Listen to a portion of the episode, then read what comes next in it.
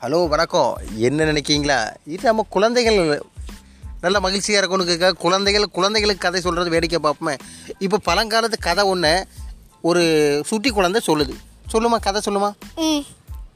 ஒரு உள்ள ஒரு காக்கா என்ன செஞ்சிட்டா அதுக்கு வாய் ரொம்ப பச்சிட்டா தண்ணி தாக எடுத்துச்சான் அப்போ அந்த தா ஒரு கல் இருந்துச்சான் நிறைய கல் இருந்துச்சான் தண்ணி கொஞ்சம் இருந்துச்சான் அப்போ கல் நிறைய போட்ட போட்ட